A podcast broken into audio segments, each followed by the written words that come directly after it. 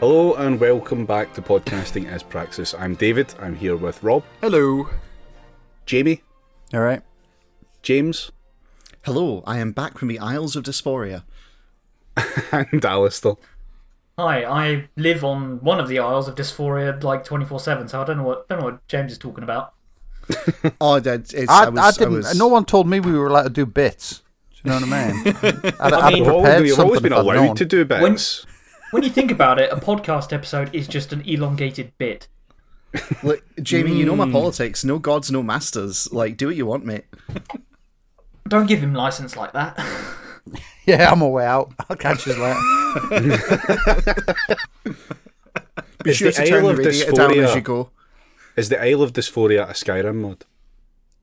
It should be. It probably would fit. But no, uh, no, I was referring specifically to the island of gender dysphoria, um, which I experienced for the first, like, really proper time last week. So apologies, everyone, for missing the pod.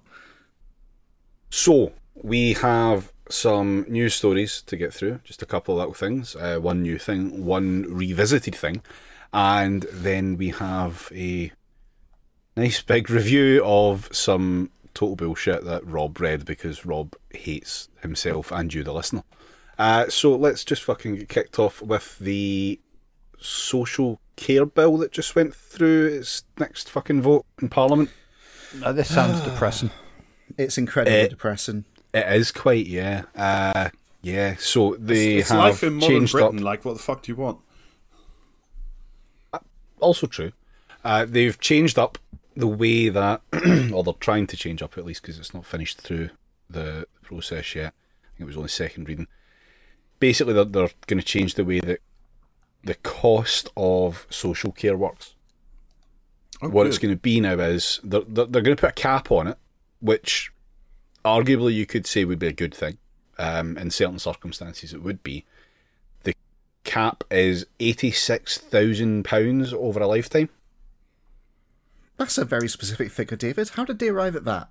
Oh, fuck knows how they've arrived at exactly that. I'll be honest, I've looked through this and the, even like this, the fucking simple sums don't make much sense to me. I'm really not sure where they're picking that number up from. I know where they're picking that number up Oh, from. good. Please, please enlighten me because I genuinely fucking struggled to get my head through this.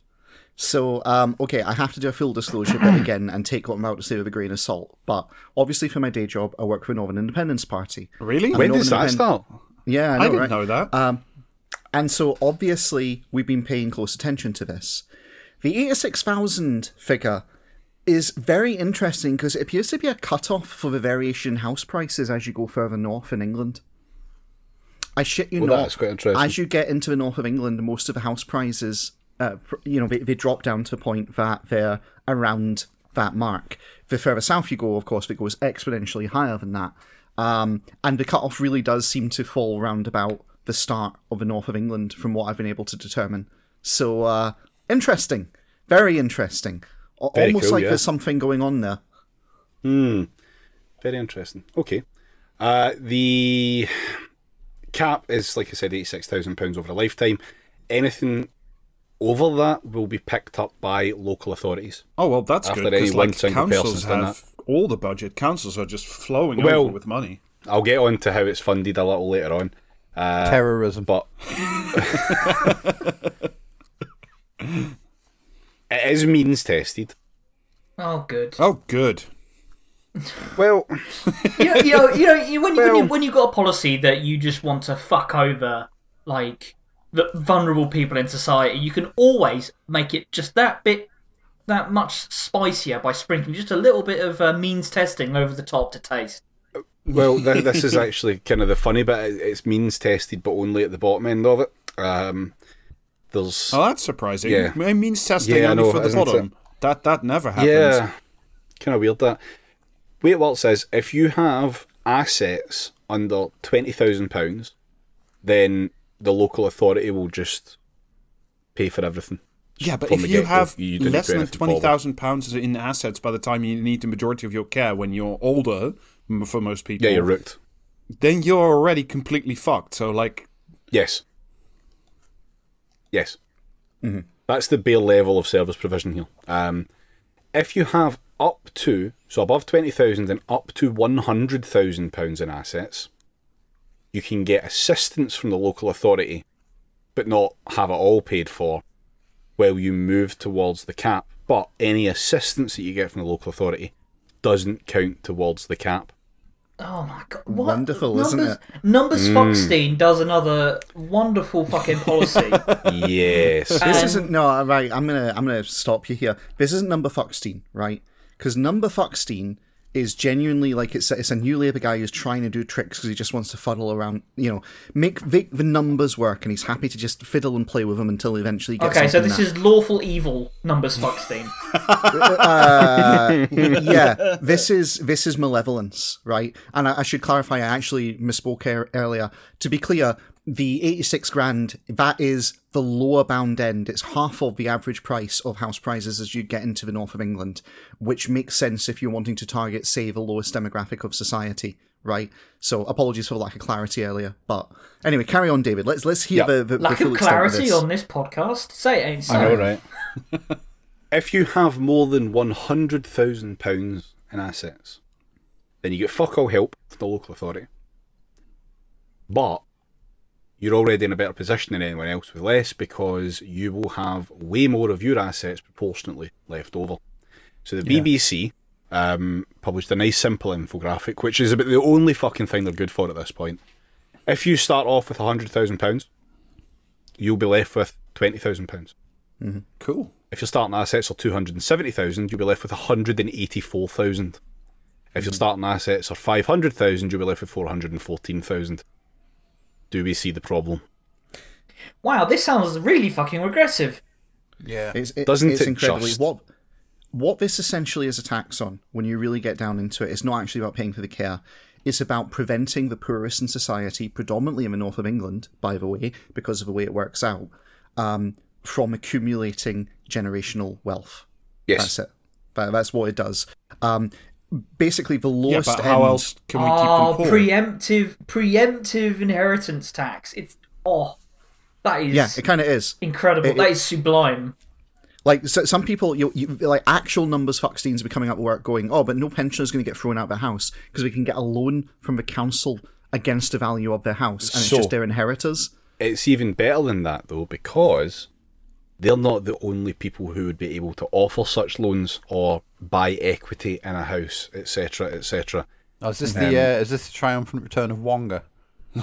no, not necessarily. No, something worse than that. Um, companies along the lines of Blackstone would probably be very Care. fucking interested in fucking pulling into this because if you think about it, this is an entirely new property market. Effectively, Oh, good. that was not going to be open previously for for companies, corporate landlords to move into. So yeah, look forward to that. That's pure supposition on my part, but I'm I'm I'm calling it now. That's what's going to happen. Oh, I'm looking, for, look, looking, looking forward to collapsing the economy in 2050 by the subprime care loans crisis. Now, Isn't it something um, else to isn't know here? Cars that's going to do that first, though. oh yeah, that's that's going to be like 2035, Yeah. Yeah, oh yeah, Ah, I yeah. thought it was possibly much- earlier. much You know. Eventually, there will be a. Eventually, there'll be a crippling crisis of capitalism every like two weeks. It just it speeds Yeah. up more and more. Like Yeah. it, it never actually fucking collapses in itself, though. Uh, something worth noting here is that care is defined solely as personal care, which basically just Oh, means yeah. help with washing or dressing or, you know, those kind of Being- basic being yeeted up the stairs Yes. of an Yes. evening. um, yeah. if you want food or warmth or shelter, fuck you. Uh, those are not covered within this. So no, that's fine, though. You can't. £200 can't cover, pounds you a can't cover those things because when it ine- when the services inevitably collapse and we have to get the army in, our brave boys can handle the eating and like dunking someone in a bath, but you can't expect them to cook. Do you know what I mean? Like so. well, they done away with the army catering code years ago. So yeah, So, Yeah. so I will also wait. So I will be able to get washed, but I will only be able to get washed in a skip because my house is Yes. no longer there. Cool. Yes, All right. Excellent. Well, Um, that, that that makes me feel really good. yeah. Those costs are capped um, at two hundred pounds a week for the likes of your um, accommodation, etc.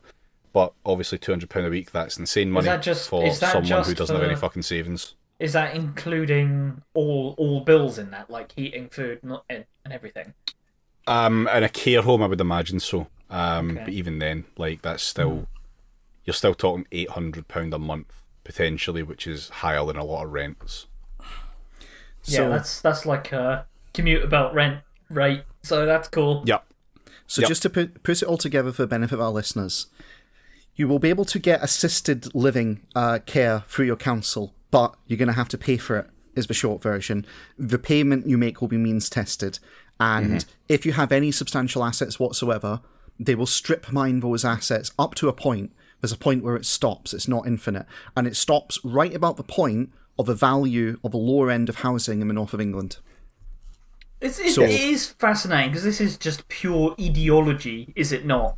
Yes, it I absolutely it's- hundred percent is. And and this is more palatable, it would seem, than uh, like doing the like the sensible reverse of this, which is to just get rid of all the fucking fees and just tax the Create a fuckers who nation- can afford for it, afford it. Like, yeah, you know, create a national care service and then pay for it by taxing the rich. Yes. yeah. I mean, like, yeah, and, and I know we're like long gone are the days of that being a prospect, but Oh, you have Just- no idea how far long gone those days are just yet. Just you wait until later.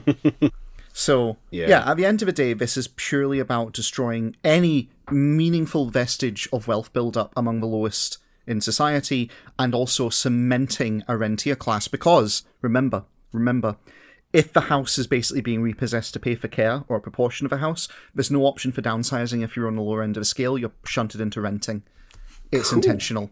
Now, something to consider that I'd want to know is I wonder how many of the MPs voting for this have or are attached to, in some deal or form, property portfolios in the north of England for landlords. All of that. That is something I do not have information. I mean, as we established last week, uh, uh, being a landlord isn't a job, so they don't have to register that.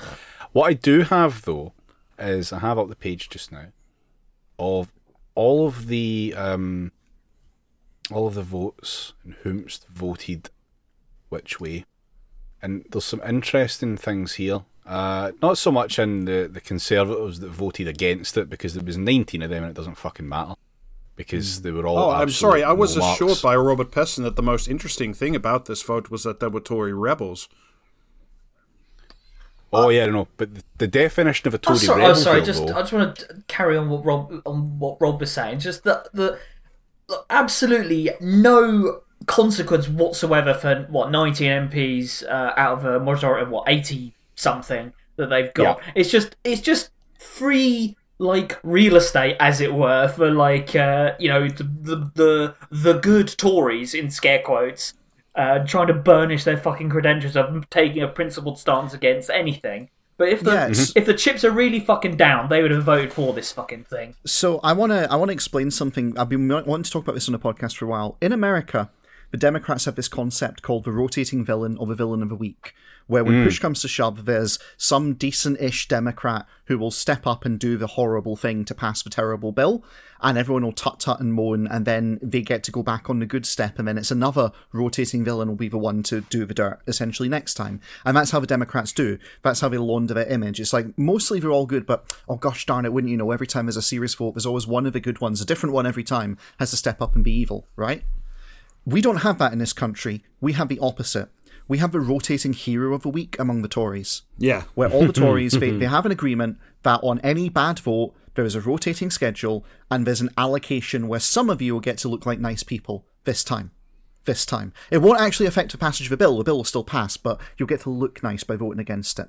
And that's what they do. And our fucking credulous media, who are complicit in this, in fact, calling them credulous is wrong. They just they straight up they're, they're, they're partners with this. They buy it every time and they promote it every time, and that's how you get shit like, um, you know, certain particularly noxious Tories getting all this praise and shit during Brexit.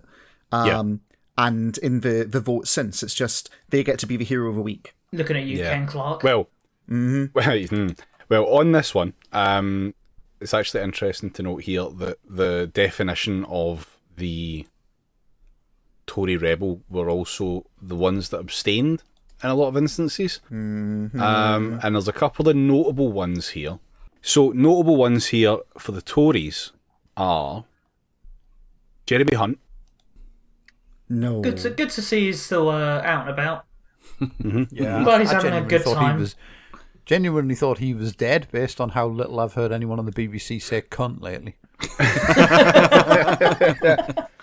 Yeah, Hunt is constantly being lauded as this kind of the the Rory Stewart of the Tory-run NHS. Basically, uh, the the Libs are still at it with that shit. the shit. Rory Stewart of Michael Goves. and another interesting one here is Theresa May. Mm-hmm. Obviously, th- this exact fucking thing caused an absolute shit show for her in the 2017 Yeah, back when we just called it the dementia tax. yes, yes, yeah. No, this is um, Um, this is it's Theresa May's turn to be a good a goody. Basically, she clearly Mm-hmm. has no ideological objection to this, based on the fact Yeah. that she fucking proposed it last time.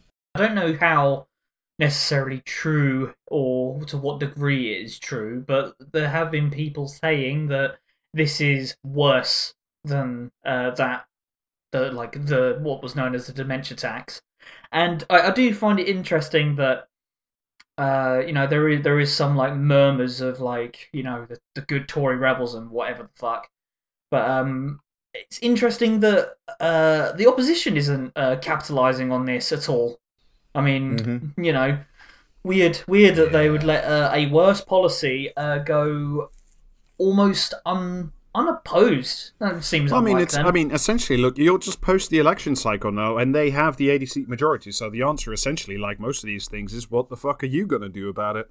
Well, it's actually I think it's more level than that again, um, because let's look at this from a really cynical right wing Labour perspective. Right, first of all, you and many of your mates are involved in the landlord business, and this is going to create a perpetual underclass of renters. Well, and also, like, you ever getting out of it. ideologically think this is good anyway.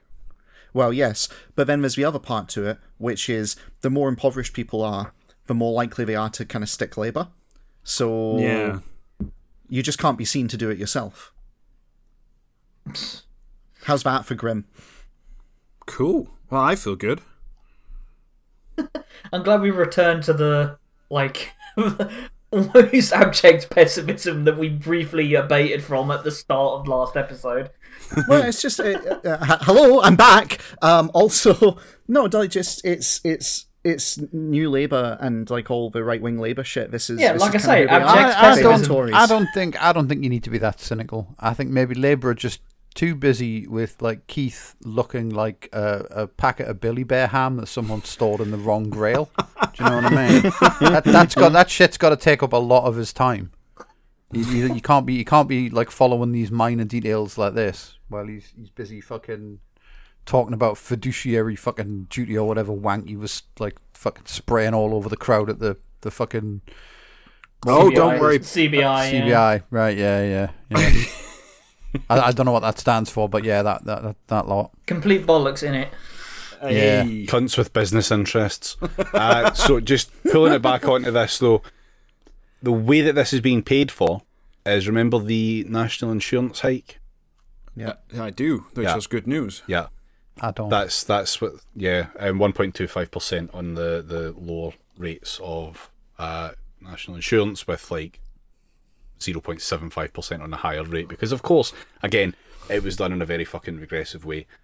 That is going to become the health and social care levy in 2023, which interestingly will be applied to all um, all pay as you earn taxes from the uh, like I say from 2023. That's when that actually comes in across the UK, Good. which is the interesting part because all of what I've just said is an English policy. yeah. This is all devolved to Wales, to Northern Ireland, and to Scotland. My prediction is we're going to have a real actual punch up, like, an actual genuine punch up between the devolved parliaments and the uh, the national government in the not too distant future, in like next six months. The rumblings of it are already there. This just e- e- exasperates it even worse. Possibly, but it's Wait, hard so to, could we? it's So hard uh, are they just planning to like turn Scotland and Wales into like a giant retirement home where people just move No, to escape so- these taxes? Well, no. not no, not necessarily. No, because like each each each constituent nation can set its own policy. Um, the SNP are looking at sorry, the SNP and Greens are now looking at and Can't, can't let them get away with it, can we? No, we- no, we will not. They are now looking at and consulting upon a national care service, which, considering how long they've been consulting on other fucking policies, which they've been talking about for years, will probably have that sometime in the thirties. So, like, it's After it, it just depends. gotcha. No, well, hmm, hmm. It'll be promised for after it anyway. But yeah, so like, who fucking knows how that's going to work? But basically, the way that this should go through is that it ends up going through as a bigger part of the block grant in a way, but it actually ends up being because it's taxed as a specific thing. It needs to be spent on a specific thing, and there's a whole thing about Westminster not being allowed to, or at least not supposed to, uh, dictate where funding is spent. But yeah, Yeah. we'll see how that goes. It's a whole weird fucking thing. There's also, I mean, literally, there is a, a a vote was passed in the Scottish Parliament recently about the British Parliament overstepping and basically breaching the terms of a devolved settlement. So yeah, this is. God, I and the honestly think, consequences were dire, weren't they? well, no. uh, here's the thing: it's for Westminster it's- wiped from the face of the earth. well, this is this is the thing. Like, I, actually, for if I can if I can crack the door not to Scott Paul but to Dev Paul just for a second, um, you're right. That that hasn't caused anything. It's the start of a thing, and shit like this will exasperate it. And this is going to be when we actually see whether the devolved parliaments basically get wiped out or not. This is when Did the you, stone of um, scone starts glowing or some shit. Did you see that thing? Some people like it. it- I think the tweet was from like September, but no one noticed it because it was Penny Mordaunt. But he tweeted that like, um, oh, by like the these three, congratulations to these three fucking dipshits who were like keeping their jobs in the reshuffle and um and ensuring continuity in the territories. And it was like the Oh, the yeah. fucking the Scotland guy was in there as well, and people were like doing the fucking nuts. Arguably, the, she's not wrong. It is a territory. Everywhere's a territory, Whose territory, though, David? That is the question. Yeah. Which she didn't say. So that is it's is the most that, that is one of the most edge lord provoking takes I've heard you give in a while there, David. So well done. Um, I can hear Elijah's ears pricking up from wherever he is. Well, do you know what? I'm technically correct. The best kind, kind of of correct. correct. Exactly. Okay, All right, so shall we move on? anyway, yeah, that's that's a fucking shit show. Um, and yeah, look look forward to uh, selling the house that you will never get to own in the first place. So cool, Rob. What have you got that's other good news for people who live in houses? Uh, other good news for people in, who, who are domiciled, like for the those- those privileged our cunts they are, you know, with their roofs and their heating for now. Um, Big asterisk next to fucking heating. Yeah, uh, pretty much because I want to talk about the collapse of Bulb Energy, which is the biggest uh, energy and gas company so far that's collapsed uh, this that's collapsed this week. Another domino falls. Uh, Yeah, yeah, that that so far is uh, is load bearing. yeah, very much. um, so yeah, I read a bunch of stuff about it, um, and also like go listen to episode 103 if you want to catch the full story on the UK gas market. But shout out to Jillian Ambrose at the Guardian and Arash Massoudi and Nathalie Thomas at the FT who wrote a lot of good stuff about this.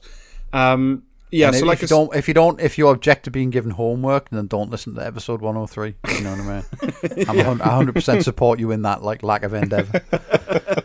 Never learn anything. And that's the one thing we should learn. But don't don't take it to heart. Um, yeah, so this is the biggest collapse so far. Uh, Bulb had 1.7 million customers who are now shit out of luck. Um, and they fo- Bulb follows either 20 or 21 other companies that have collapsed this year. Um, I have to stress this wasn't like. Twenty to twenty-one. Uh, yeah, it's Yeah. not quite sure. The Guardian contradicts itself in the same article uh, between 20 and 21. Oh, the Guardian. the Grauniad contradicting itself. Oh God. But yeah, yeah, well, you know they're hedging the bets. The year ain't over yet. Fuck me! I didn't realize we had Ian Hislop on the podcaster. oh, Oh, oh. fucking Yeah, delete you who- from orbit with that one. Who was who was that directed at? Because if it was me, I'm coming around to fucking slap you. no, it was it was fine. It was Alistair. Oh, then I, I 100% support that. Like, get. If there's one thing I've learned to enjoy from this podcast, it's Jamie's enduring support. for not learning anything. All right. Well, essentially, like Bulb was teetering on the edge of deaths for like a couple months already, so it's not like the government can say this caught us at, at, at a surprise. And now the thing that I speculate would happen uh, in episode 103, which is that like there's no existing player in the gas market that can absorb 1.7 million new customer via what happened to all the other ones, the supplier of last resort thing, which is, if you remember, where another uh, player in the gas industry essentially takes over all the customers, but not the existing contracts, but just yanks the, the rates up, as has happened to like James and, and Jamie. Yeah, come join us on the pile. Yeah. Um, yeah, so fucking great. It's still, warm on still the haven't. pile.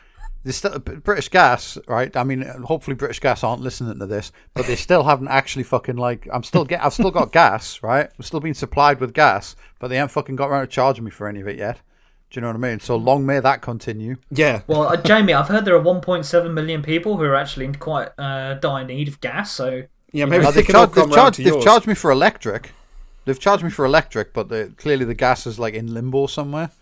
So mm. Yeah, so I mean, apart from the fact that it's just like 1.7 million customers are just too big to, to swallow, it's also no company wants to buy Bulb because Bulb is currently loaded down with somewhere between 600 million and a billion quids worth of existing debt. So if you take over yeah, the company, why would you? Why would you Excuse- buy? sorry, an- hang why on. would you buy an energy company in this market when you could just wait a couple more weeks and pick up a cheaper one? yeah, Yeah, exactly. exactly. Li- literally true, but but also also sorry between how much and how much. Somewhere between 600 million and a billion quids worth of debt. It's I can't work That out an amazing fucking range of Was variability there. did um Yep. did a fucking like investment fund or some shit just buy this place and load it up with the load of shit like they tend to do? I, Uh, I, it I did mean, get a lot of well, investment maybe they were some- maybe they were generating the electricity by paying Superman to turn a crank or some shit. Do you know what I mean? Like, because that, that that would that wouldn't come cheap.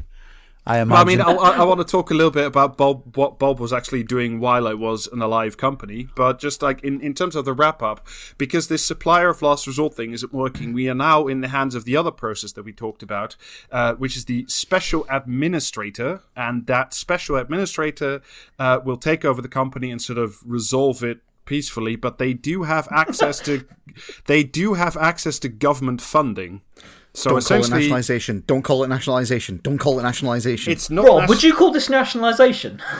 Uh, well, I mean, James, it's not nationalisation because the, according to speculation in the FT at least, uh, the mm, the person or the special administrator will most probably be uh, global consulting giant Teneo. Yeah, so I they know, will know, run it at arm's length from the government, but they will have access to government funding to it, you know is bring it down perhaps the is it perhaps million to. nationalising the risk Uh, yes, it but you- privatising the profit? it would it would could, it could possibly be construed as uh, socializing the uh, debts and privatizing the profits of such a thing.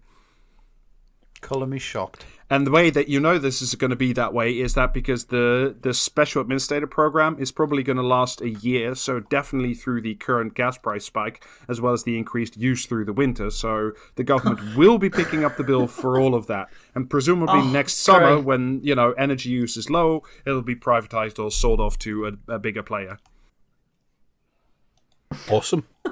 I mean, at least at least Labour have said that they're definitely not considering nationalisation of uh, any public utilities. So um, we can be sure that No, no, only good things. Labour did actually have a have a response, which I saw on their website by their shadow business secretary uh, Ed Miliband, uh, and his solution is to cut VAT for the winter for consumers, which would cut about twenty percent off the total price, which is probably not enough for, for most people. I mean, it's a start, whatever.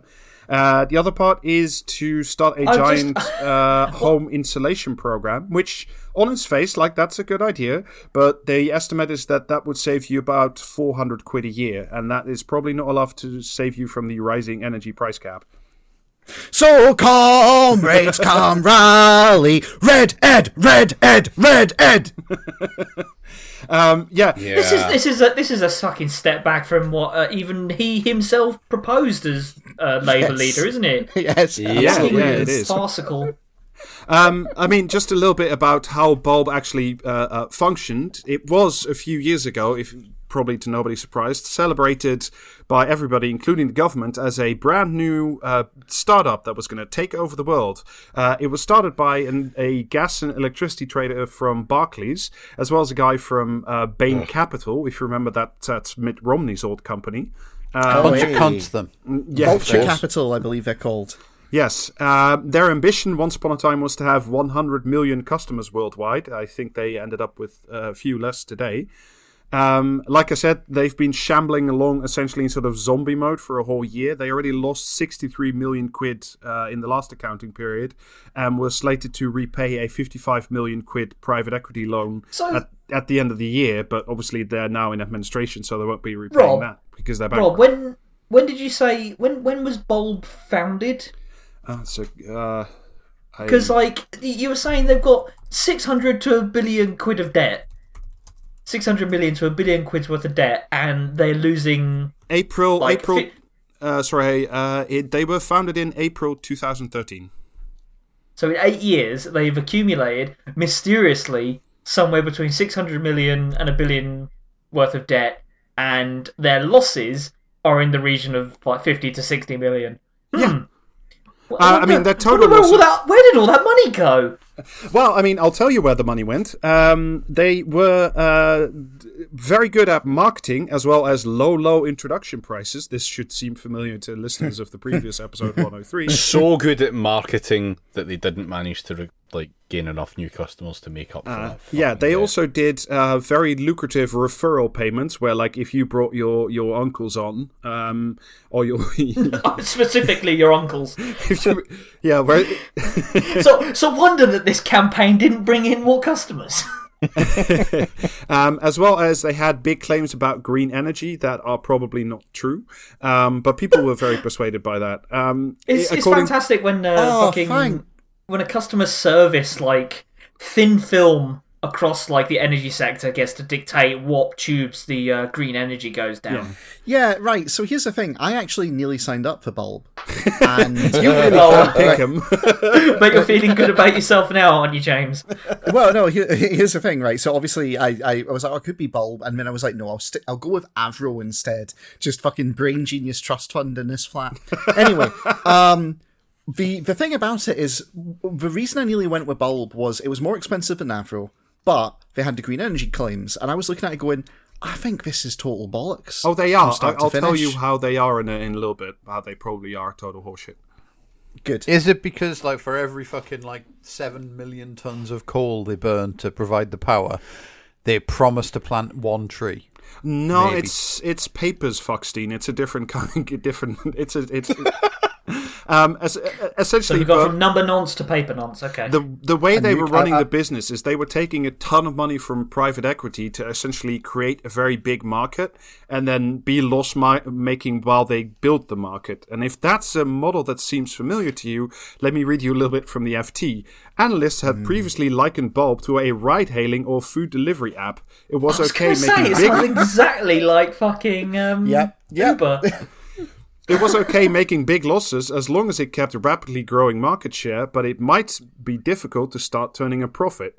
You know, you know, so it's it's, it's almost as if that exactly I mean, came true. It's such a it's that's just so fucking insane to me. Like the energy sector, I don't want to try and comprehend how large that market is in comparison to like a local transport or like taxi as a as a fucking industry. That It's, sounds uh, absolutely ludicrous as an Yeah, but- idea. Alistair, It- imagine well, what would happen if, like, a little Uber Eats guy drove up to your house with a big ball of gas. I mean, well, first of all, I'd invite him in. But like, here's the thing: it, it's literally everyone, Alistair. It- It's literally everyone. So that's why you can't make a market out International of this. monopoly on fucking gas. Yeah. Yeah, okay, pal. Sounds good. Why not? Yeah, have a billion quid. Uh, I'll have two billion back in debt, but you know, whatever. Yeah, uh, to, to briefly get back to the green energy claims, the uh, bulb always claimed that it was 100% renewable, but they didn't generate any of their own electricity because they were just a trader with a customer service desk like all the other ones. Well, you Um, see, you see, technically, zero out of zero is hundred percent. So ah. Uh, but they also bought directly from energy generators 20% uh, of the energy that uh, was renewable. So the other 80% of their energy uh, mix came, I think, from these things that are called REGOs, Renewable Energy Guarantee of Origin certificates. Um, oh yeah, there it is. Fantastic. Carry on. yeah, Rob. and the way these essentially work is like, let's say you're a big uh, wind park in the North Sea or some, uh, something, something or other. Uh, once you've paid off your slice to the Crown Estates, which owns all the offshore land, as we established in the previous episode, um, you can also sell off the energy that you have. And with the energy you have per whatever unit it is, you get uh, what are these regos, a certificate uh, that guarantees that it is um, renewable. But it those certificates don't come like attached to the energy you sell. Like you can sell the energy, but you can sell the certificates separately. So imagine trying imagine trying to put like the red tractor logo on like just like the air. Yeah. I mean, No, I mean essentially what it would mean. Like it, it- the analogy probably works best if you're talking about farm stuff. Is imagine uh, that like a, a farm that has like um, ethically produced happy chicken eggs, um, and they could sell those eggs like as normal eggs on the market for a lower price, but then sell the significant the, sell a certificate of bio happy eggs to like a, a chicken molesting farm with like horrible conditions A chicken nonce, okay. and then yeah to a chicken nonce and then they, the chicken nonce will be able to stick that certificate on their eggs because technically you've just done a swappity do and the same similar quantity of eggs still is sustainably produced even though it's not the same eggs what what are things? You know, I mean, that's just an abstract philosophical question that we'll never know the answer to. So this Is is the- basically this is basically like the f- like Trigger's broom, but for energy. Do you know? Do you know what this is? This is fucking NFTs. is what this fucking is. yeah it's not it's it's pretty close to like i- i- in a way it's not unrelated to being an nft that that's not the worst way of putting it um, however, as I said, they were already losing a lot of money uh, in in the last uh, fiscal year, and then certainly in this calendar year as well. And the way they were making up the shortfall, I, I presume this is uh, arguably, and according to the Guardian, um, they had been jacking up customer bills by a lot this year, by up to eighty percent. Uh, and they made, mainly did this through like di- direct debit. So unless you like were out in front of it, they would just like take money out of your bill. And to me, but this is speculation, and I don't know this for sure. It's incredibly unclear whether or not like those eighty percent rises in customer charges were in any way related to like actual additional use by the customer. Or whether or not Bulb was just using people's direct debit as a way to generate emergency capital. It's all about board then. Yeah, yeah, yeah, it's all fine. I mean, again, I don't know this for sure. This is speculation on my part, but this seems certainly possible. Um, still, however, still, and, and unsurprisingly, the whole thing still went kablooey. Um, and let me read you a little bit as to why that happened, according to Bulb's very own press release, uh, which tracks pretty much exactly what we said in episode 103. Wholesale pr- gas prices have skyrocketed and continue to be extremely volatile. The gas supply shortage, d- coupled with lower export from Russia and increased demands, means they remain high and unpredictable. Prices have uh, have hit close to four quid per unit recently, compared with the 50p per unit uh, a year ago. So prices have gone up about 800 percent. Um, we have always been big supporters of the idea of a price cap to protect cons- uh, consumers, but the current price cap is set at a level about 70p per unit, well below the cost of energy. So, for those of you doing math along at home, there's currently a 3 quid 30 uh, gap per unit per therm uh, between what it costs on the market to supply you and what the company is allowed to charge you. Again, you know, that means that only companies with a lot of capital. So uh, yeah. that means that the market solution to this is to just let it all fucking die. Uh, Well, I mean, they, they, they're completely locked in. They have no choice but to die or to, like, eat Yeah, through their I mean- financial reserves. I mean, I mean that's just it, isn't it? I mean, we, we I mean, whenever whenever we talk about what is essentially like it's a you know it's a natural monopoly. You need energy, you need fuel, etc. It, it just highlights to me how completely insane it is to introduce markets into like particularly in our extremely neoliberalized society in like in the UK, just it makes no fucking logical sense whatsoever if you actually want to get energy to people. And I mean, the obvious the obvious answer here is that it's purely purely extractive in the sense of both the fossil fuels and also getting money from the fucking customers by jacking up their fucking direct debits. Yeah. So So the, yeah. the, the FT estimates that there's currently a uh, price gap between l- the maxed out energy price cap that they're allowed to charge, like everybody on this podcast, um, and people, most of the people listening, and the market price that it actually costs to buy the energy. The price cap is currently give or take 700 quid, I think a month or something. So like that's the, the, the company, that's the loss per customer, per household that every gas company has to uh, to eat. So just to put it into perspective, Bulb had 1.7 million customers, which means that if you were say British Gas or Centrica or E.ON or one or, or Scottish uh, Power, one of the big players, they would have to eat presumably a 1.2 billion quid every month loss at the current price rates until it goes. So like, of course, now the government's on the hook.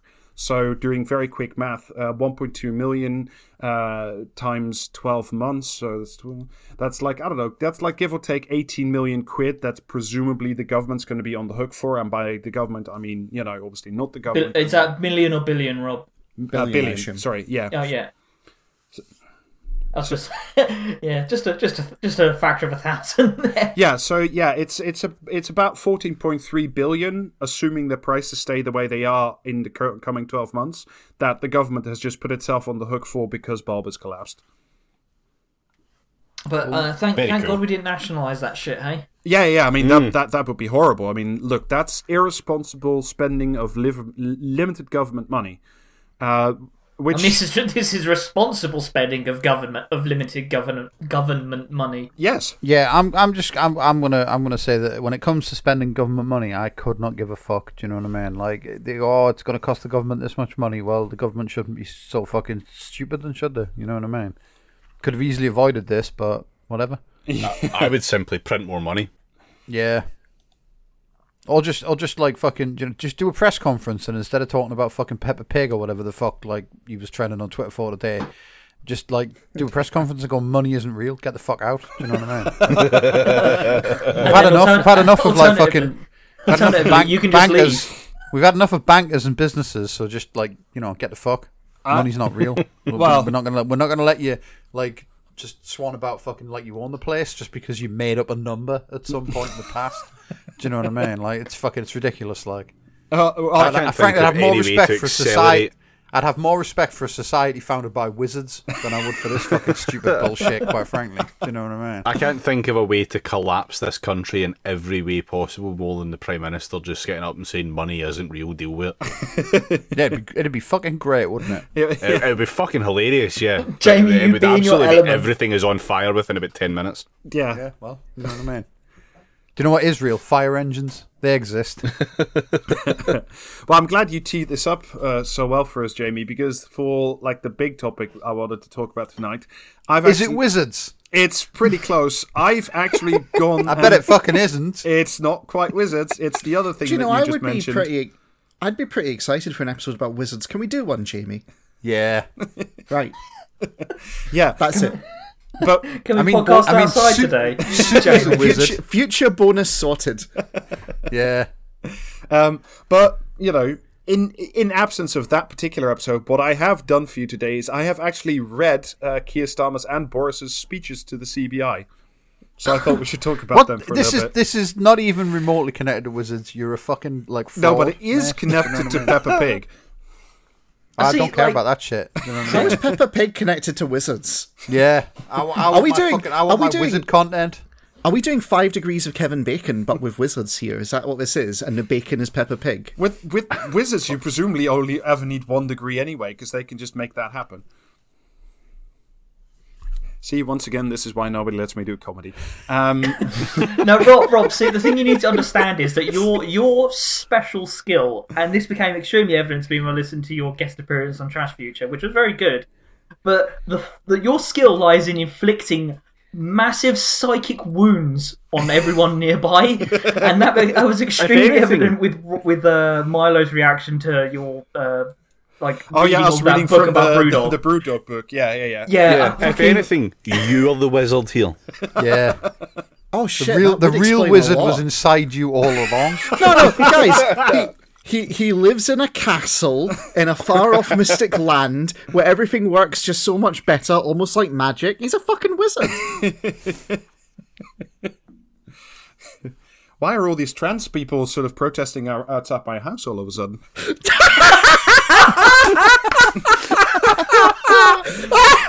oh fuck!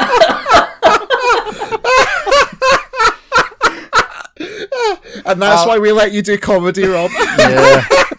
I'm gonna guess. I'm gonna guess Wikipedia have doxed you again. Oh. oh.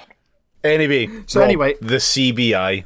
Yeah, I, I thought we should. Do we have? Do we have to talk about this shit? Like for Yes, real? we have to Can talk we not about talk this about shit. like anything else that's happened this week, like Kid Rock? No, I haven't seen that. I'm not going to see it. What You're if I call it? What if I? What if I refer to him as Youth Outreach Specialist. Kid Rock? Can we talk about it then? yeah, the more the more you say things like that, Jamie, the more likely we are to talk about it. Is there such a thing as a double libel? If you commit a libel and a libel, does it cease to be a libel? Is it like No, double no. negatives? Your Honour. Well, Jamie, it was worth a try. Uh, but yeah, I mean, no, it's a good try, Jamie. But we are going to talk about it. Um, I'm not going to talk about the Peppa Pig thing because that's a loser thing for idiots. Uh, by which I mean the UK press. Oh, we've lost. We've lost the fub peas. Press. Um, Womp womp. Yeah, so first I thought we should talk a little bit about the Boris' speech and then Starmer's and then essentially like I wanted to talk about like why we talk about this because the CBI is the big like that's the big corporate lobby group and what Yeah, it's the big what- it's the big corporate blowjob from both poli- major political parties Yeah, in, and I think the in order to say that actually we will we both love capital so much. Exactly, and I think the p- specific contours of how the knob was slobbered is kind of interesting. So that's why, how, how ribbed one's mouth was. yes, exactly. But Um, did you all see that with like Twitter launched that fucking was it Spaces this week where it's like you go on and like fucking Yes. and people were like immediately doing like blowjob ASMR on it, and it's like yeah, I'm sure that I'm sure that's gonna last. You know what I mean? Like Twitter, Twitter aren't gonna fucking like aren't gonna pull that feature. It, it just it, it went about as well as anything else Twitter have ever done. It was great. You know what I mean? I know you keep trying to put off me talking about this, but it's not going to happen. So, You're going to eat these damn vegetables whether you like it or not, Jamie. um, yeah, see yeah, so uh, But get a fucking get a fucking move on. Then I, thought- I, I'm, I'm getting getting the Chinese later. so the, the sooner we get through this shit, well, at least you you're know getting it after the episode and not during, unlike some people. Um, so yeah, I mean? Ah, yeah, yeah. David, could you uh, could you play a, a, a video sort of for me, or even just the audio of the uh, "fuck off" quote from Keir Starmer? Could you do that for me, David? Please, pretty please. Fuck off. There we go. All right. Well, having fucking prepared everybody for this now. Um, all right. So Boris essentially, Boris does the usual Boris thing, by which you mean, by which I mean he doesn't make a lot of sense.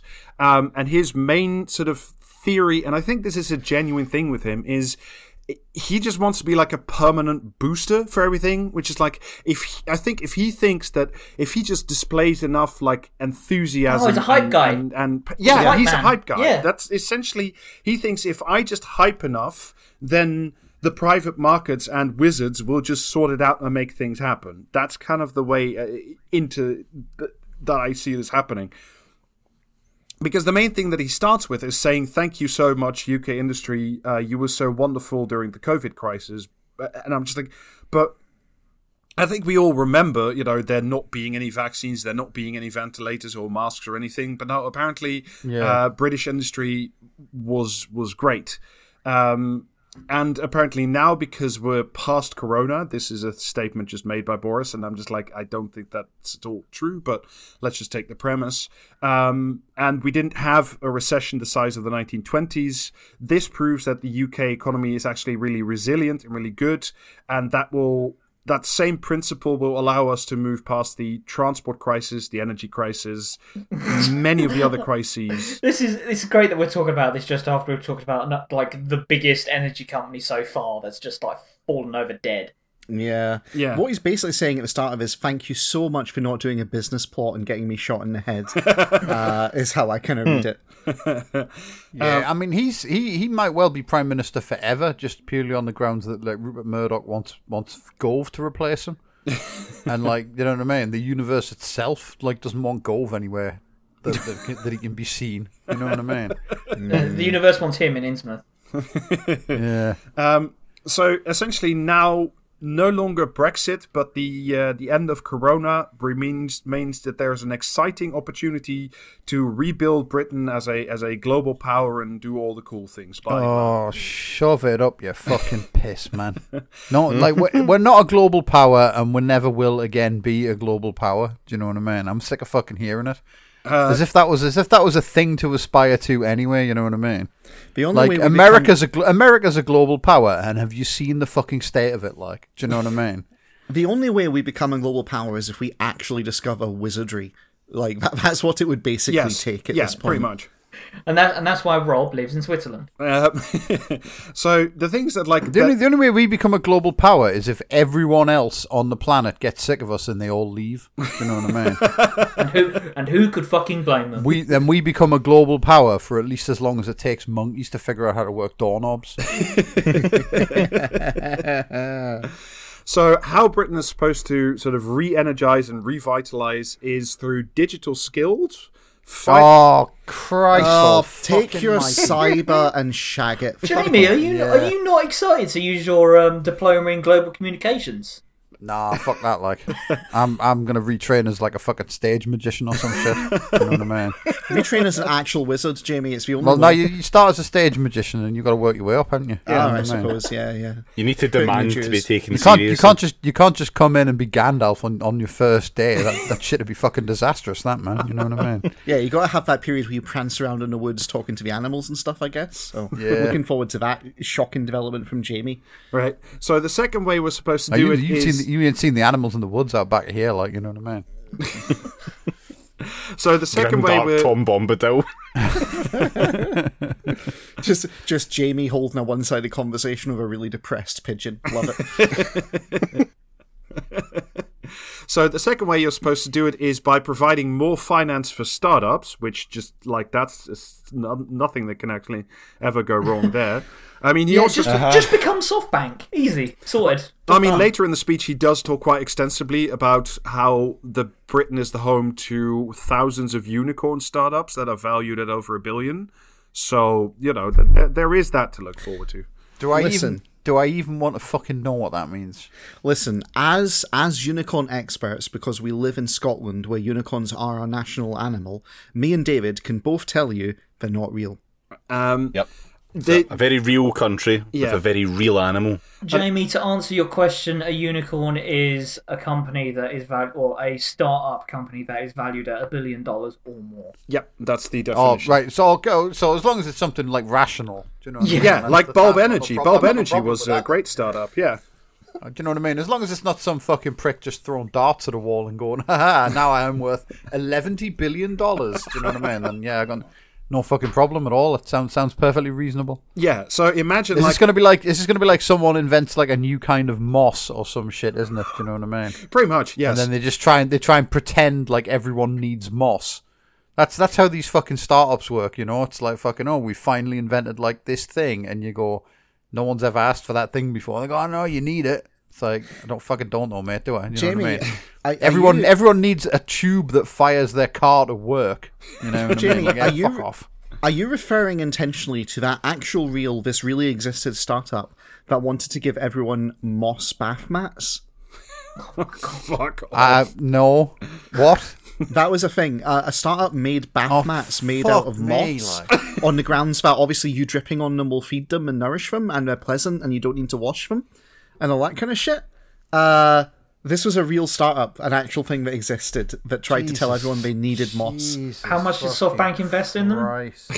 I don't know. They probably weren't a unicorn, but I mean, they got a lot of promotion. I mean, I mean, if if Trash Future's like history How- is anything to go just- by, I then fucking- it wouldn't fucking surprise me.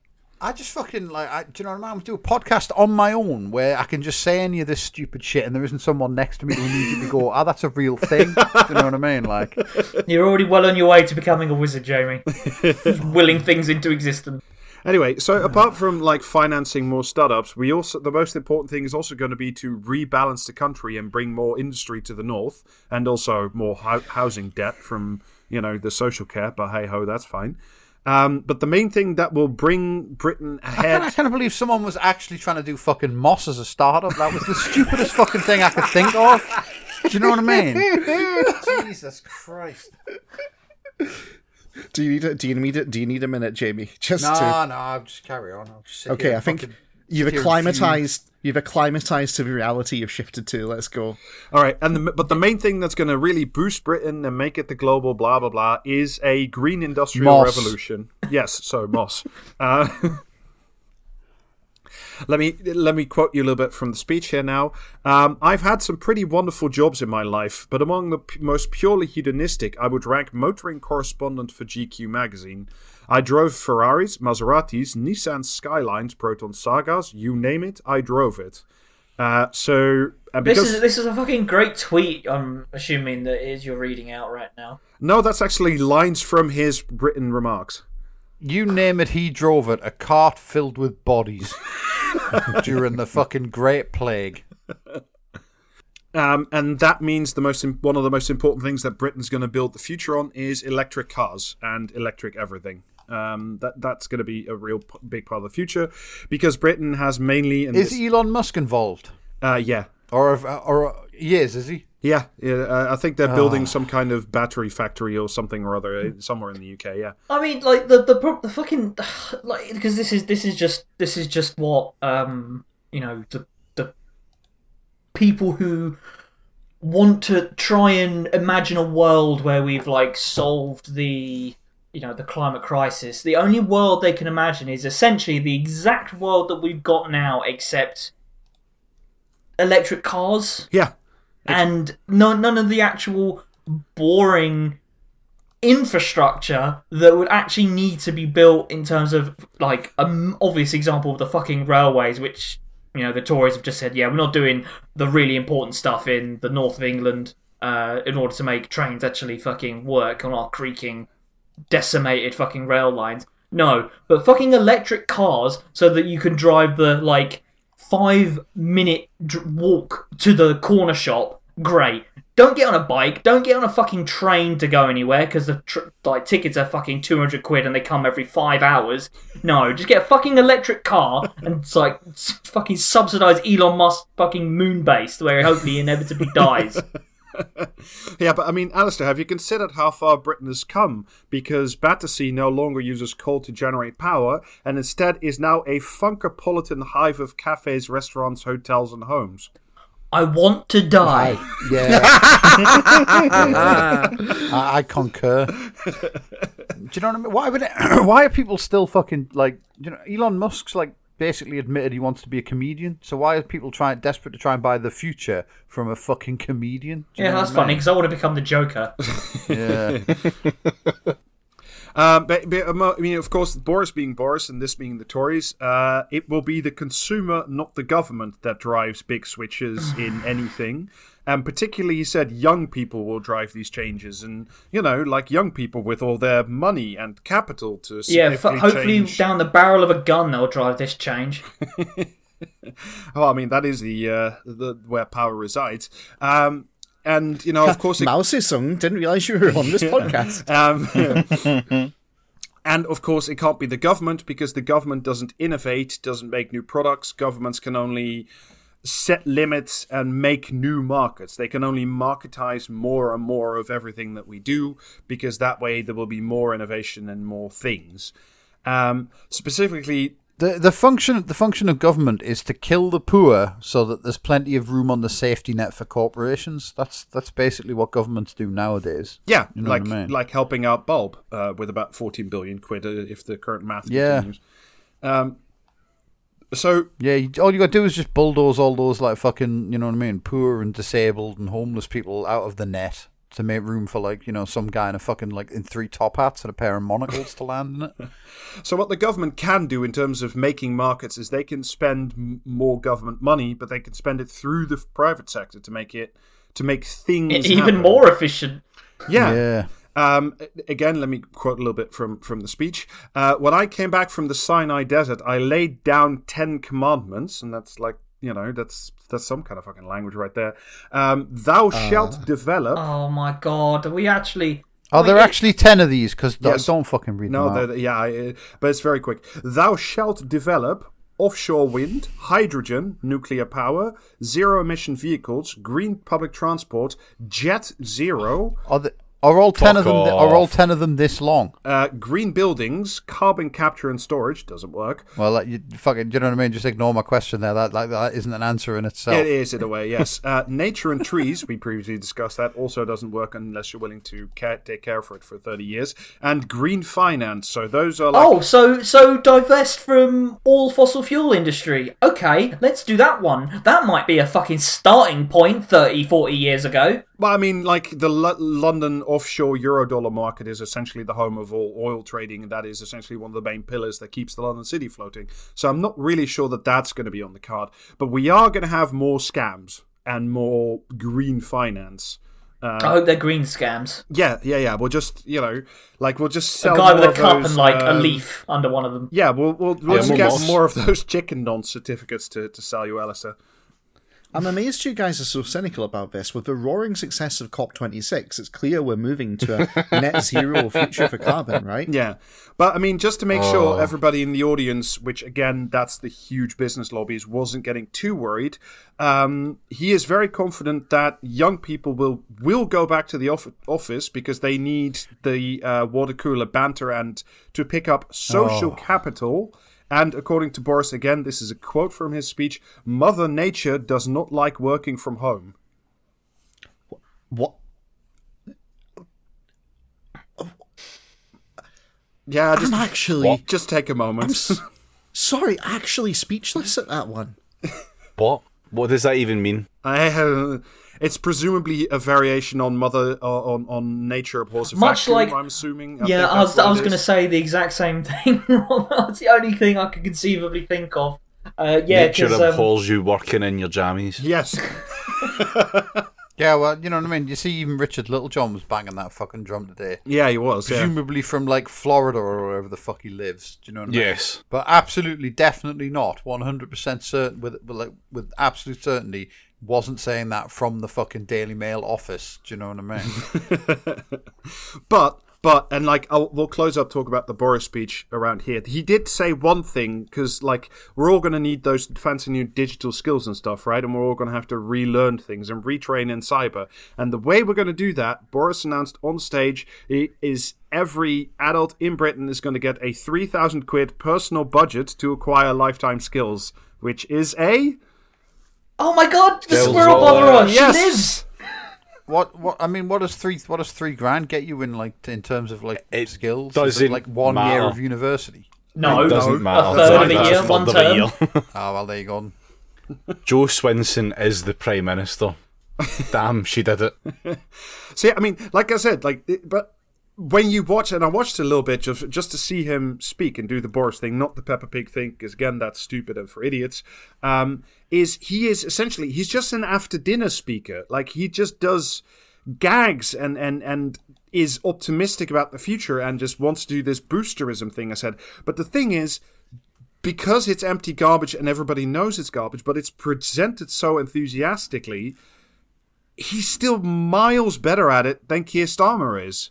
Because he has this Well- optimism and this, you know, like we're going to make something of the future. I mean, it's a So- future. Surely like, Starmer would just simply go further, though. I mean, Well, yeah, but I mean, the thing is, like, you know, clowns are shit, but you wouldn't invite an accountant to do your kid's birthday party, would you?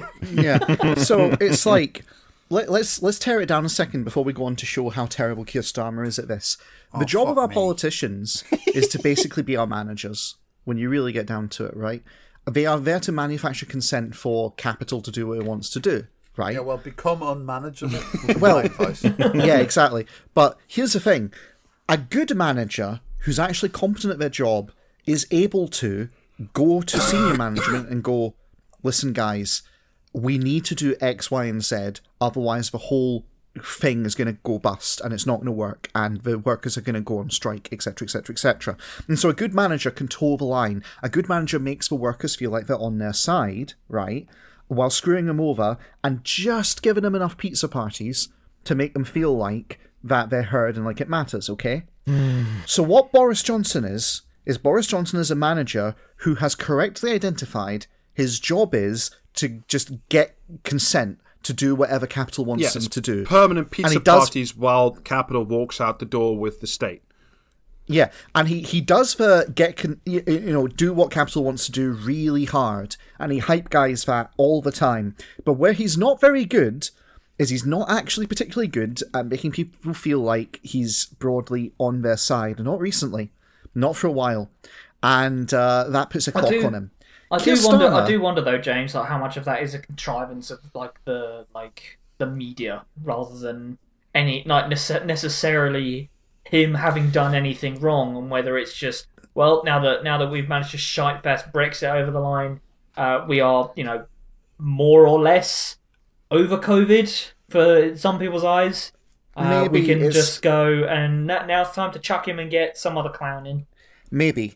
But the catch is, Keir Starmer doesn't really get the whole. Oh, we'll, you we'll get on to Starmer in a moment. Don't worry about it, James. You'll have Yeah, I mean, yeah, go on, go on then. Let, let's do the, Starmer. the Fuck thing it. I wanted to like, but I really want to emphasize, and it shouldn't be a surprise to anybody who listens on this podcast or is on this podcast, but like, it's all horseshit. Like it, none of this will happen. None of the the shit that he's boosting about, none of the big transformational stuff will happen because if you want to make that stuff happen from like a government perspective, you have to actually have like a really serious industrial strategy. You have to invest in the right ways. You have to engage. You have to help workers, you know, get paid properly so they can. You have to mobilize people, and none of that stuff happens because that stuff a is hard work, b gets in the way of capital, and c you have to go beyond this just this empty boosterism. And Jamie, I was reminded, I can't, I can't remember which episode it is, but a while ago you said like that it's like hearing your dad talk about politics. Like, do you not want to figure out how things work before you make wild pronouncements, right? It's it's that, but he's just essentially Jamie. Like Boris is your dad talking about politics. like I think, I think hmm. that's not an unreasonable way of, of, of, of framing it. Like and but in stark contrast, and I mean in stark contrast, just in pure terms of delivery, let's talk about Keir Starmer, shall we? In every single Oh, oh. Can I can I can I give the intro? yeah, yeah, please do. Yeah, yeah. My message for today uh, to you is clear.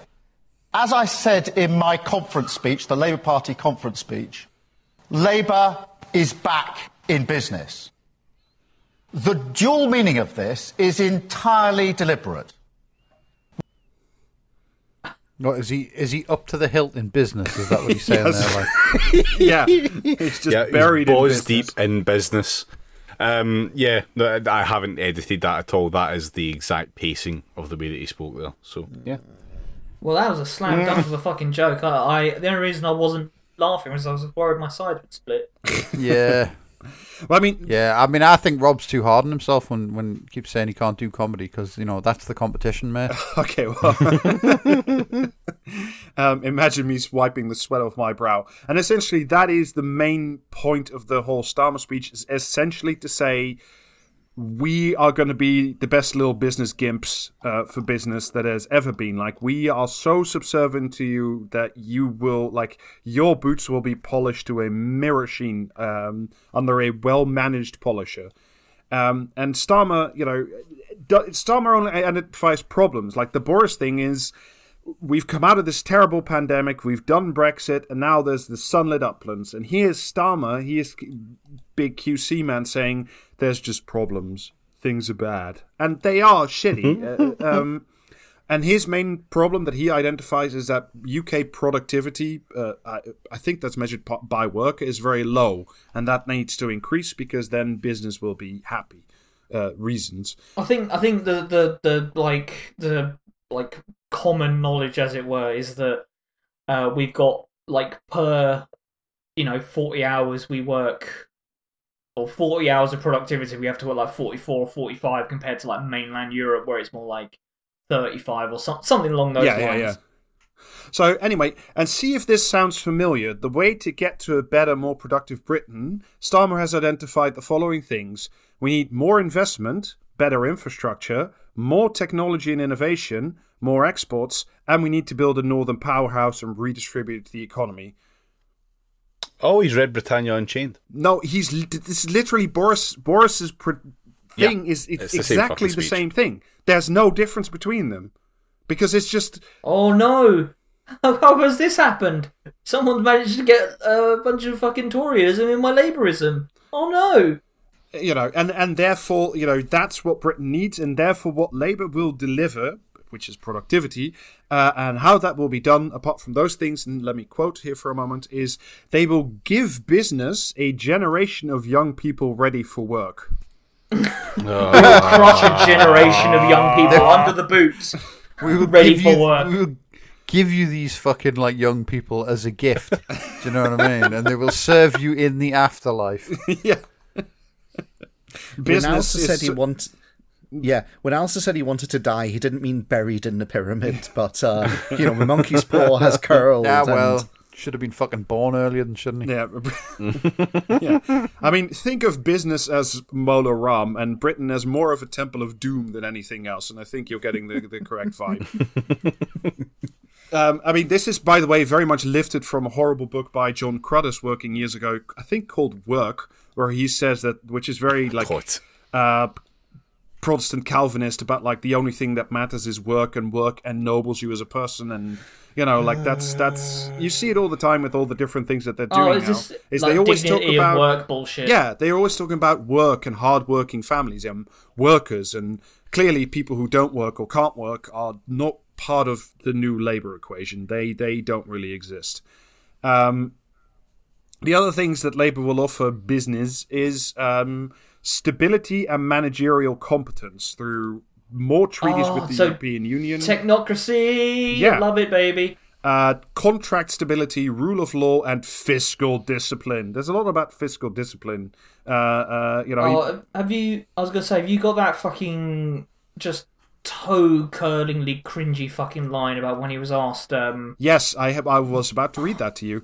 Um, relations between politics and business have not always been warm. The prime minister has himself not always Uh, been is this complimentary. is this where he brings is this where he brings up that Boris Johnson supposedly said fuck business like Yes, what yes. must be by my reckoning 417 years ago at least I can but he hasn't he, he, like nothing else has happened in the intervening centuries that like Keir Starmer can like thinks you can make hay out of so it's like the worst the, the absolute worst kind of observational comedy where you have to fucking explain to people that you have observed this thing and in case they haven't here's the fucking details do you know what I mean like Yeah, well, well, here is the uh, here's the resolution of that that joke. I can promise you that the only F words that I will be using are foreign investment, fair trade, fiscal policy, and fiduciary duty. What? No, no love for felching.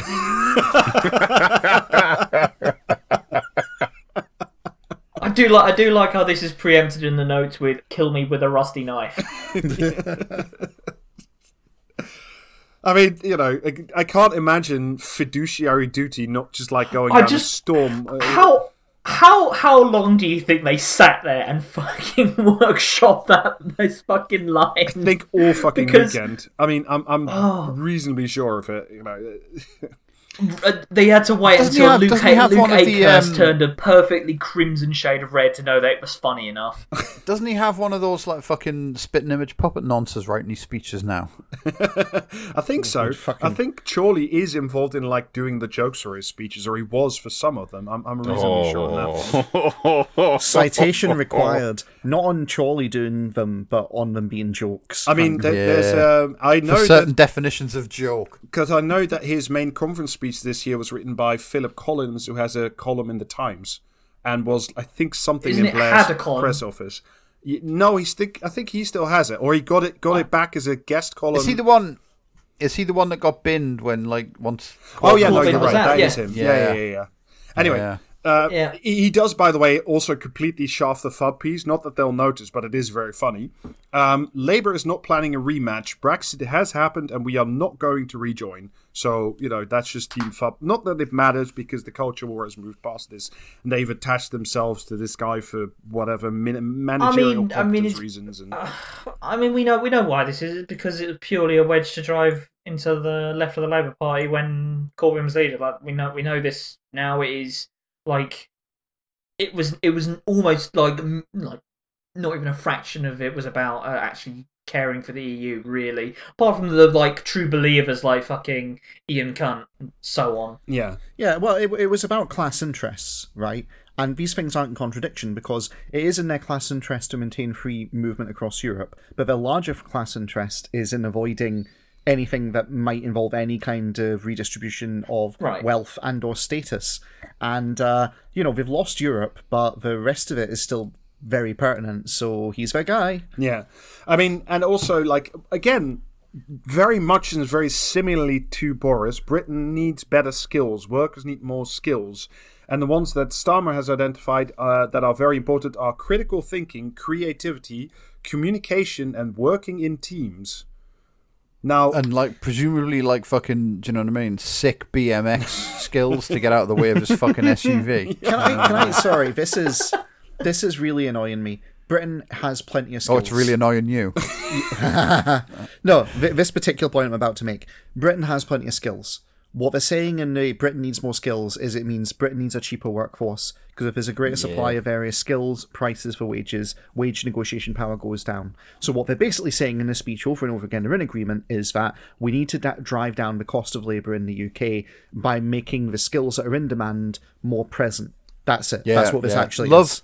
Love business, hate fair compensation for labour. Don't like it. There's the door. But, you know what I mean? It's simple as. but I mean, James, don't worry about it because uh, Starmer has just created a new council of skills advisors headed by David fucking Oh. Blunkett. Jesus. Ah, yeah, baby. man. We love to Why- see. We why- love to see the fucking quality Gun characters from the Loon Labour years coming back, don't we? Machine Gun Blunkett is back. The, the, the are back in town. Just uh, Yeah. wonderful, fantastic. But also, also, who forms a fucking council? You're not Elrond, mate. Like, do you know what I mean? it's just the lamest shit imaginable, isn't it? I shall Jam- form a council of like Jamie- David Blunketts. Jamie, you want know this what I mean? council to be formed because obviously they're going to need a wizard on it. Yeah, They're gonna. Jan- I don't want this council to be formed because if David Blunkett's involved, it's the the, the outcome they recommend is going to involve punishing single mothers somehow. Yes. also, also, unless I'm misremembering, uh, David Blunkett was also the one who told his wife in the middle of the divorce, uh, "You will never get the kids or the money or whatever because I am the law." This was, I think, when he was Home Secretary. So, you know, that's the guy you want in Probably. charge. Um, yeah, probably. He also he also really also really had it in for Muslims, as I recall. He did, yes. Mm-hmm. I mean, David Blunkett yeah, he is was just he was just a, a solid brass cunt from every angle, wasn't he? maybe really? the worst hmm. of the new Labour cunts. Like, he's a stiff competition, but he may be among the the, the, the worst. He may be even I the mean, number one. He's definitely very high up on my personal shit list of New Labour guys. Yeah. Like Yeah. But- him and Alastair Campbell and Tony Blair are definitely jostling around the top of the list, frankly. So It's times like this I really hate sharing a name with one of these fucking cunts. Um, so Well, there you go, Pod. I, I guess you've learned it today. His name is, in fact, Alistair Blunkett. fucking doing the fusion dance and turning into the biggest monster history's ever known. Stephen Fry. Fry. This is like this is like when we found out that uh, Michael Gove's daughter does ketamine and coke and like s- smokes uh, smokes Yeah, a lot of his, his daughters are cool. What? When did we find this out? Uh, She was on That was TikTok. I mean, I, I wonder why the fuck I'm asking that. You could you could have said that like earlier in this episode, and I would have forgotten it. Do you know what I mean? So, among the skills things that will be developed is a promise to add digital skills to reading, writing, and arithmetic. So, they will be taught, coding will be taught from primary school onward. And Solve all the world's problems with fucking coding. Oh, I love to hear it. and if you want to Oh catch, yeah, no, we got we got to drive down those fucking uh, wage costs for coders and computer shaggers, right? well, I mean, if you want to, do you know what it is? I've been coding since primary school, and look at me now, Dad. so if you want like a glimpse into the future of a, you know, totally hypothetical, will never be, but sure, why not? Let's have a poke. Um, uh, what school life will look like under an, a Starmer government? I'll I'll read you again from his speech. In my own constituency, there's a wonderful primary school called a real primary school.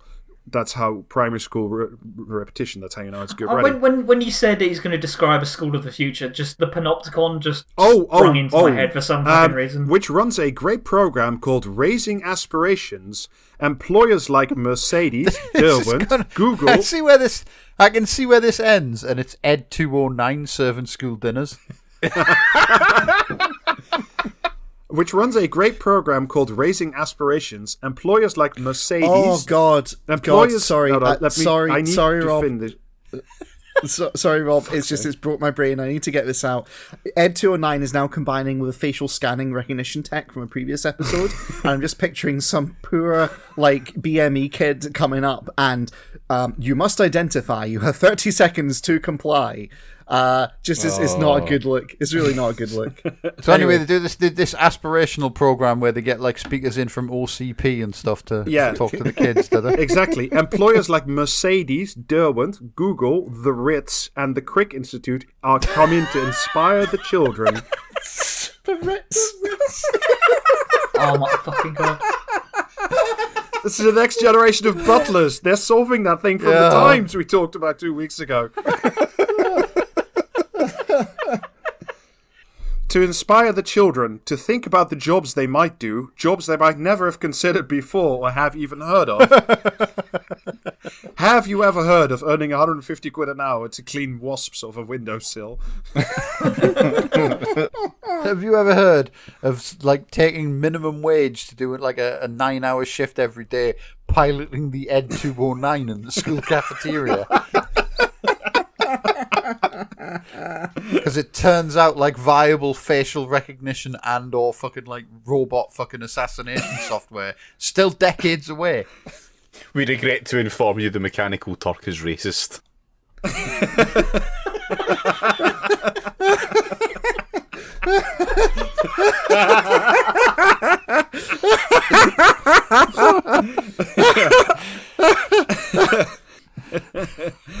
Uh, so yeah, just a few other bits and bobs. Uh, there's gonna, you know, mu- again, completely like the Boris speech.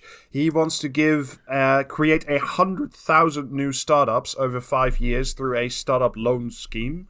So just you know, more, more whiz bang, uh, uh, more.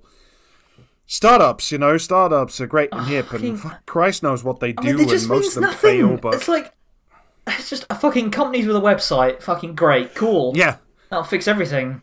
Um, and then there's also going to be a green revolution. Like it's weird. Like Starmer talks a lot less about like climate change and the green industrial revolution than fucking Boris does. Which Do you know why? that's because the green industrial revolution was a Corbyn program and it must therefore be destroyed and annihilated. kind of yeah it's basically it, it- yes but um when boris does it business goes he obviously doesn't fucking mean it he's a tory right he, they're on our side if starmer does it then some of them will go well maybe Yeah. he means it Yeah, and that's why they don't do it as much I mean specifically again. Just like Boris, he also specifically read m- mentions building more electric cars in Britain and build, doing more green steel, whatever the fuck that is. I think that's some kind of nod to presumably the GFG, the Gupta thing that's still exploding with green steel. But you know, I, I, I don't know what that what, what he's talking about there. It's, I presume it's not a thing anyway. Green steel, as far as I understand it, is not in the chemical sense low carbon steel. As I understand it, low emissions for steel production. Oh yeah, Um, I think that's it. Yeah. Please, listener, feel free to yet again correct me if I'm wrong. yeah. Just at Wizard Cubes, just let us know. I mean, we just we just Yes, need to, I- we just I- need Uh, to yeah, fuck you, just need, buddy. we just need to invent a way Not of on, uh, not on that fucking at anymore, am I? Well, that was a joke, Jamie. Thank you. yeah, we just need to invent a new way of uh, smelting steel that doesn't involve a blast furnace, which I'm sure is uh, will be along any moment now. Yeah, and if you can think of one at Anxiety Cowboy, that'd be grand. Yeah, fill fill your boots. I don't give a shit. Do you know what I mean? Um, but no, you can presumably get a wizard to like forge some kind of iron wood from an enchanted tree or some shit. Is that not what green steel is? Presumably, I mean, you can also forge a one ring, so far as I'm aware. But you know, maybe maybe that would be a bit too much. Um, anyway, and thus, wizardry was discovered in the UK. Yeah. um, anyway, uh, I'll just close off this. I mean, let's face it. Let's face it. If wizards existed, they would be nonces. yes, Damn. Like, Huge slam on Fictional sorcerers everywhere. out of nowhere. yeah. Thank you for the excuse to cut this whole bit. Uh, Thank d- you. to to wrap uh, the Starmer bit, I'll just read you his closing lines. Um, this is again addressed to the CBI, the big business lobby. Your organization and mine both have a synonym for work in our titles: industry and labor. This is why we must work together to remake Britain for the future. In whose interest, Why- you fucking why- cunt? Why does this like incredible fucking politician that like everyone's told us is just the the golden age, you know, the grown ups are back in charge? Why does he sound like some fucking kid giving a book report every time he speaks to He's, someone? he's, it's Do you know what ridiculous. I mean? Like, oh, we both have a word that means work in our names. Yeah, It's like, he's all right, like- mate, yeah, grand. The He's Oxford coming to the Dictionary defines figuring that out for industry as like- yeah. yeah, yeah, Yeah, he's coming to the CBI and talking to them like they're children. Like, it's really quite staggering.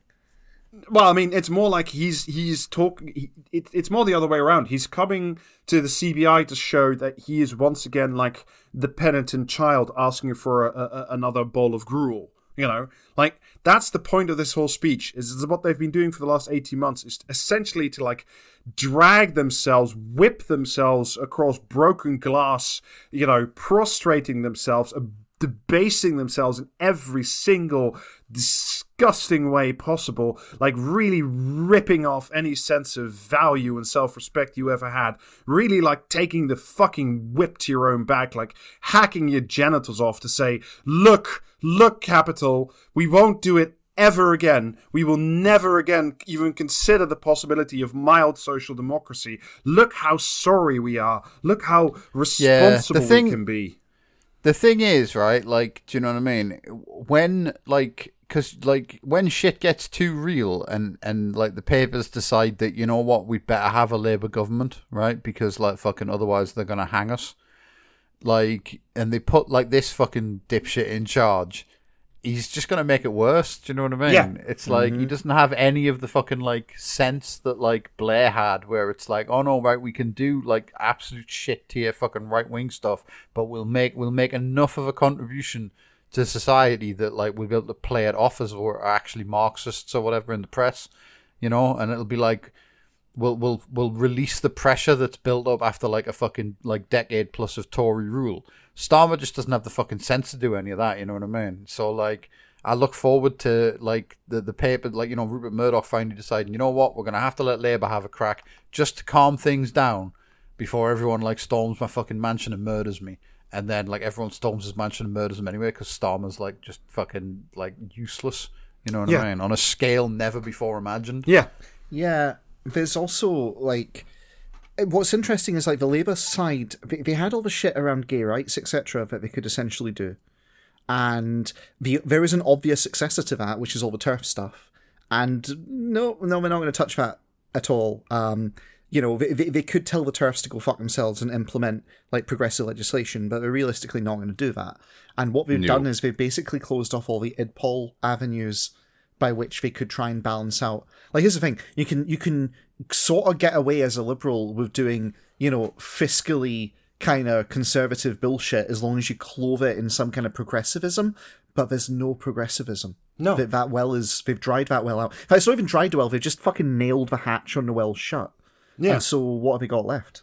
I mean, they have they, they, they have nothing left. This is the poverty of ambition. I mean, I can't begin to stress. If you read both these speeches, and the only way you would know that it's a Boris speech, you would know it on site is because there's these weird paragraphs in there, like the stupid references to the Peppa Pig thing, and like, oh, I was a journalist, and I drove a fancy car. That's how you know. Like, there's verbal ticks in there that make it very obviously Boris. But if you scrub that shit out and you put it next to this Starmer speech, and you gave it to you know anybody who's willing to read these things, like fucking maniacs like me, like you, you'd be very hard pressed to know the difference. And that's it's so incredibly like it's so incredibly damaging and it's so incredibly No, shit. presumably, presumably one of the speeches would have tears on it. you know what I mean?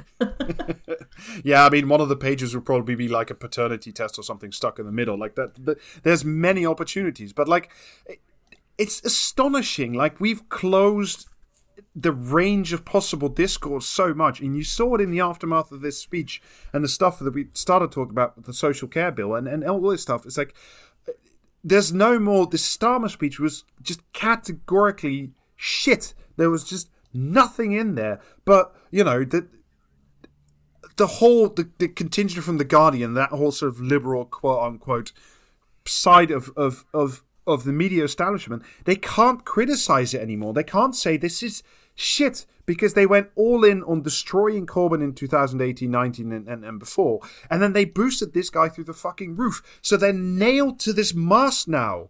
Like they're nailed to the mast. Nobody. There's nothing here. I, I'm not kidding. Like these are the two the two big directions that the two dominant hyper dominant dominant in a way they haven't been in such a long time parties in the united kingdom have is to say what we'll do is we'll do cyber we'll do skills we'll just give you more handouts and we'll get we'll suck elon musk off to build a tesla. That that's the entirety of the future of the uk's industrial strategy as laid out before you.